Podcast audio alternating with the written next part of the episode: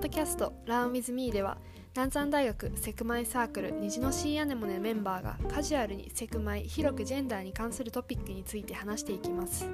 ご意見ご質問はインスタグラム南山アンダーバー LGBT. ソジツイッター南山アンダーバー LGBT または E メール c アネモネ .9432 アットマーク gmail.com までお願いします皆さんこんにちは本日は3回目ということで今日はセクシュアリティ4つの要素というテーマで話していこうと思います。前回生物って何？というテーマでお送りした際にセクシュアリティには4つの要素があるという話をしたと思います。今回は4つの要素について詳しい説明をしていこうと思います。前回今回のエピソードでは素地という考え方について話していきたいと言ったと思うんですけどセクシュアリティの説明だけで結構内容が多いのでまた次回素地について話そうと思います。早速本題に入ります。まずセクシュアリティを構成する4つの要素は性的指向性自認性表現身体的性。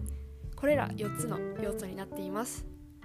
はじめに性的指向から話していきます。性的指向の思考という漢字はこう嗜好品コーヒーなどの嗜好品の思考ではなく指が向く方の思考です。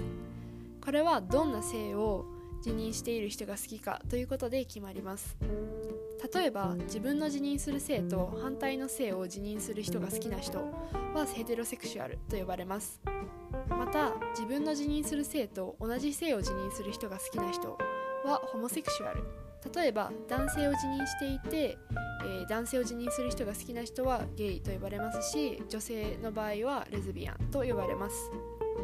さらに自分の自認する性と同じ性また異なる性を自認する人両方を好きになる人はバイセクシュアルと呼ばれます。他にも様々な性的思考があるのでこれからのエピソードで、えー、ちょっといろいろ紹介していきたいと思います。次に性自認についてです。性自認は自分の思う自分の性です。個人的に少し前に性自認について考えてみたんですけどその時私は何を思って自分の性を自認できるんだろうかって思ったんですね。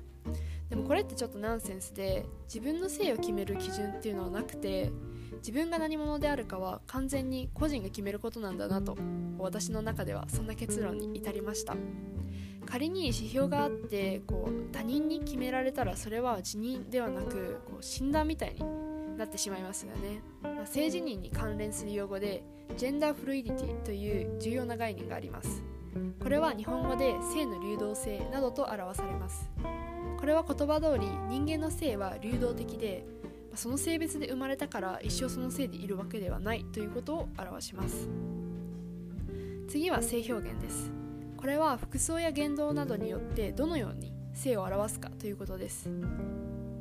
ここで重要となってくるのはこれから話す4つ目の特徴である身体的性と性自認と性表現は必ずしも一致しないということです。例えば身体的性と性自認が女性でも一人称を俺だったりこう僕またこう社会の思う男らしい服を着ている人もいます。ジョブレインボーマガジンというウェブサイトの性表現に関する記事の表現を拝借させていただきますと性表現はあくまで社会の眼差しを想定してこのような性として振る舞いたいといった主観的なものと言えます。ちなみにこのウェブサイトジョブレインボーマガジンはセクマイに関するいろんな情報が分かりやすくまとめられているのでぜひ興味のある方は見てみてください。最後に身体的性です。これは文字通り体の構造による性なのですが一概に男女で分けられるものではありません。例えばインターセックスと呼ばれる生まれつき男女両方の性的特徴を持って生まれてくる人もいます。また性差は二分化されるものではなくグラデーションのように広がっているのでこうだから女または男と決めることはできません。また LGBT の T であるトランスジェンダーは身体的性と性自認に関わってきます。以上が4つの要素になります。そうですね。これらのこう各要素の解説を踏まえて皆さんに今まで持っていたセクシュアリティのイメージの枠組みから離れてちょっと気が向いたらセクシュアリティについて考えてみてほしいですね。そうすると次回の素地の解説がより理解できるのではないかと思います。